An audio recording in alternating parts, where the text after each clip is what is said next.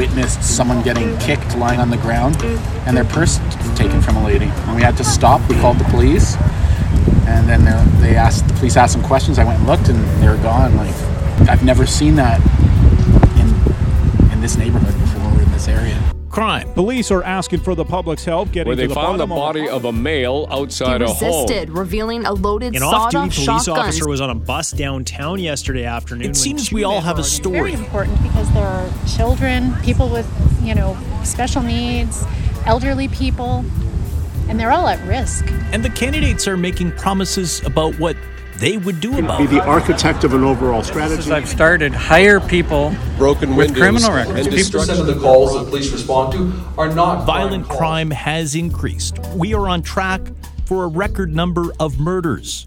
Property and other crimes over a five-year period have actually declined. That was also during the pandemic. But recent polling suggests most Winnipeggers don't feel safe. In episode three of Turning Point, the future of policing, crime, safety, and the other options for the next mayor and council. When you walk through the garden,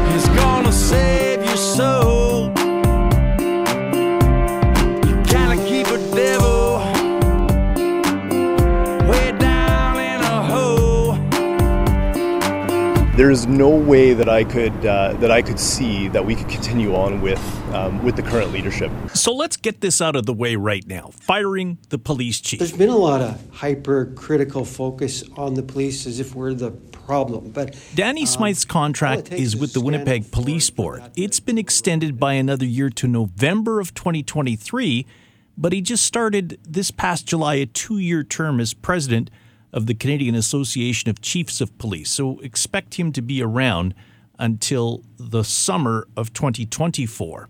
Now, his contract is with the police board, but he is technically in the employ of the city of Winnipeg. In a recent review of the Manitoba Police Act, one of the recommendations was that police boards become the employer of their police chiefs and all sworn and civilian police employees as well. Right now, Manitoba is an exception, so it is murky.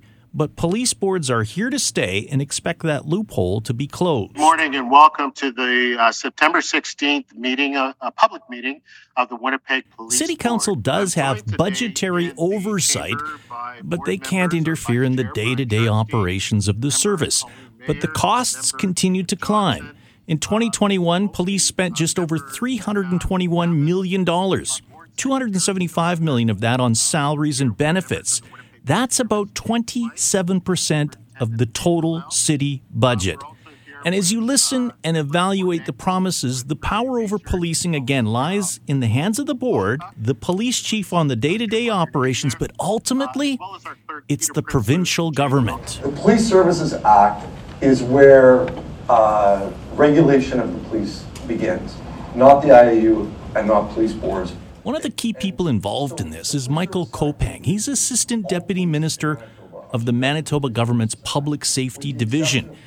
He's past RCMP and recently explained where the province is going on law enforcement at a seminar at the University of Manitoba's Faculty of Law. The police are not the perfect suited for a whole variety of things like mental health intervention, welfare checks, chronic missing persons, addictions, poverty, homelessness, family dysfunction, and a whole other raft of social welfare issues. Because of a lot of other government and other societal changes, however, the police have been left as the force of sort of last resort for a lot of these issues. The core issue right now in 2022, there is currently no other public or private body that can replace the police role in the calls for service. The default is the police currently. 26, 2020. City councillors looking on as hundreds peacefully demonstrated outside the Winnipeg City Hall chamber. One of the banners abolish the police. The now former police officer, Derek Chauvin, who was captured on video. The tragic death of George Floyd has fueled several groups in the city look for different ways to police to respond to 911 calls to make our streets and neighborhoods safer by directing money away from the police to other groups. It is not anti police, not at all. We still need police. Police are important. It is just people need the right resources to help them with their mental health issues instead of punishing the poor for being poor. Desiree McIver of Make Poverty History. She's also Indigenous cultural programmer at One Just City. We need to put money towards these resources to find the solutions instead of making bigger problems that police aren't equipped to deal with yet. Listen to the question when it's asked and answered. Some candidates will make it all about police budgets and that somehow redirecting money away from the police means that our streets will be less safe. There is a more constructive discussion going on now about what other agencies are better equipped to do the work on mental health and social services calls, and how different levels of policing could fill the gaps to deal with safety on Winnipeg transit buses downtown and ultimately deal with addictions, the addictions that are fueling some of the crime and safety issues that we face. I'm Elizabeth Moore, or Liz, Community Outreach Advocacy Resource Team. Uh, we're just caseworkers. The Downtown Community Safety Partnership is such an organization. It has street workers to respond to individuals in crisis in the downtown area, vans to patrol the core during the day and after dark. You sort of take that one day by day. Its workers are building trust with the vulnerable, and workers like Liz Moore are trained in problem solving. After that, they can discard it.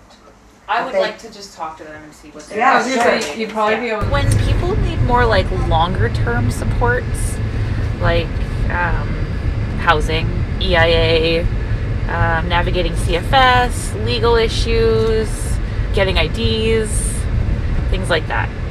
And so, what will happen sometimes is that there'll be an encounter in our downtown or our catchment area, and it's like, okay, um, we can try to assign one of our core workers to kind of help you navigate the system, and then that's where you folks come in. Exactly. So, like our outreach team will go and help people in more immediate situations. They need food, they need water, they need, um, you know, band aids, socks, clothes, rides to hospitals and stuff. And then while they're doing those things, they may come across people who um, are looking for more secure housing or are having issues getting funding through EIA, and that's when they'll refer people to us. doing this job, I'm a creative person, so I think of creative strategies of what we can do. I spent several days shadowing members of the safety the partnership, and it's interesting. Downtown um, businesses are calling them rather than police. Now, the goal, though, is to have the partnership as an option to respond when somebody calls 911 in distress.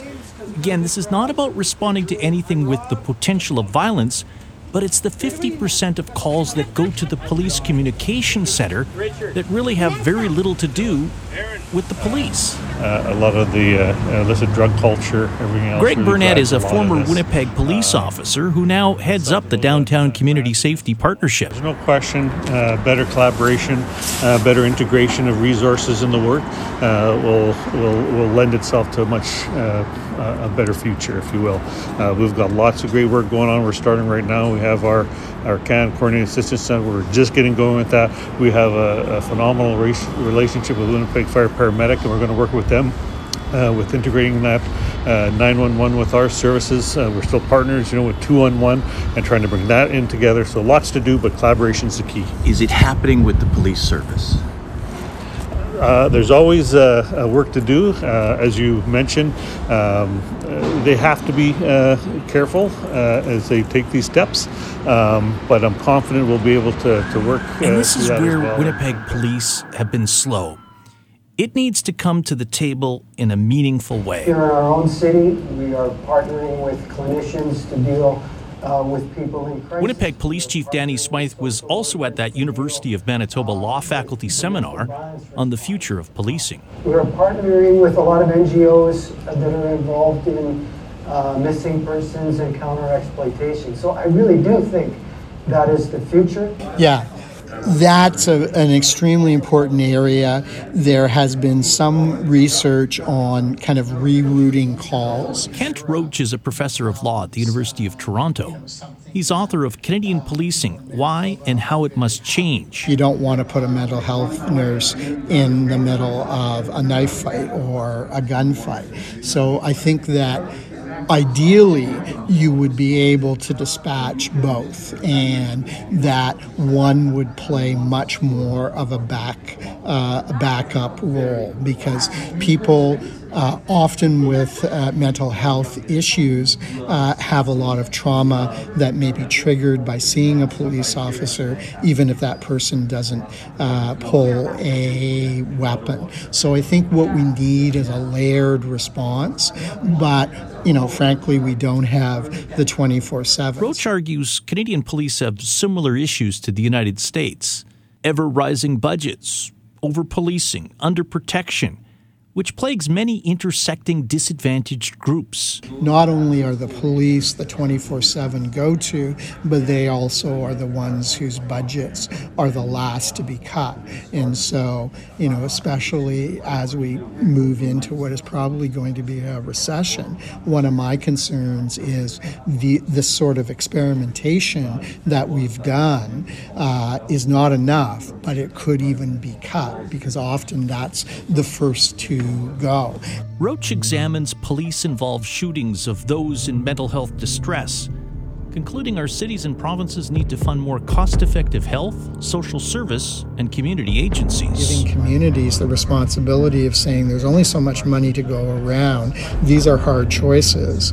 They have to be evaluated after you make those choices, but at least allow us to make those choices as opposed to going on with business as usual, which I think is not working for people who are in mental health crisis, who uh, too often die uh, at police hands when they refuse to drop a knife. Roach adds cities and provinces have a big role to play in the shifting of responding to crisis and fueling prevention. That's where focusing on mentorship, community programming, and other services comes in. Technology. Prime example, uh, the introduction of. Uh, and Manitoba is looking at ways to supplement law enforcement using technology and other layers of training for law enforcement. The idea being that this technology connects frontline police officers, clinicians in mental health issues so the police aren't left at 2 o'clock in the morning deciding whether this person's danger enough that they're going to go axe murder a bunch of people or not. Because you know what? I never got trained in that as a police officer, and, and I, I, don't think uh, the chief did either. But yet, I probably count the number of times we were put in those positions. Michael Kopang, the Assistant Deputy Minister of the Manitoba Government's Public Safety uh, Division. Manitoba recently has amended the Police Service Act, uh, institutional safety officers, community safety officers, First Nation safety officers. I think there's some real possibilities about what kind of duties training enforcement could help to bring a lower level of intervention, but yet some of the required deliverables for sure. And I think cooperation and integrated policing models can also help bridge some of the gaps that, that I think the chief has alluded to already in terms of, of partnerships. There needs to be some provincial leadership and coordination because, quite frankly, that is our legal responsibility. I think there needs to be levels of community ownership around a number of these public uh, safety issues, and that includes, uh, quite frankly, public safety planning. A lot of the interactions I've had with municipalities in the time I've been in this job uh, we go to budgets, and that, that would be something I would I would sort of channel. We start talking about budgets immediately. To me, that's the last thing we need to talk about. What we need to talk about is outcomes. We need metrics to find out what is it that we're trying to accomplish. Then align those outcomes then with the investments. And I think if we do that, I, I, I honestly believe there's so much money floating around the public safety space, we probably don't need a ton of money if we reassign what actual outcomes we want and then have those hard conversations. If it's not going to be the police going to mental health call, who is it? And that's where we are right now. Agencies such as the Downtown Community Safety Partnership up and running, growing, needing a more robust buy in from the Winnipeg Police Service. Police needing to think about how it will further integrate with social services to triage needs when the calls come in and a provincial government looking to expand the use of technology, social services, but not there on policy yet. So there's room for the candidates for mayor and council to weigh in on what they want and ultimately what you want to make our city safer, still knowing that much of the responsibility is in the provincial government's hands. For Turning Point, I'm 680 CJOB's Richard Kupchak.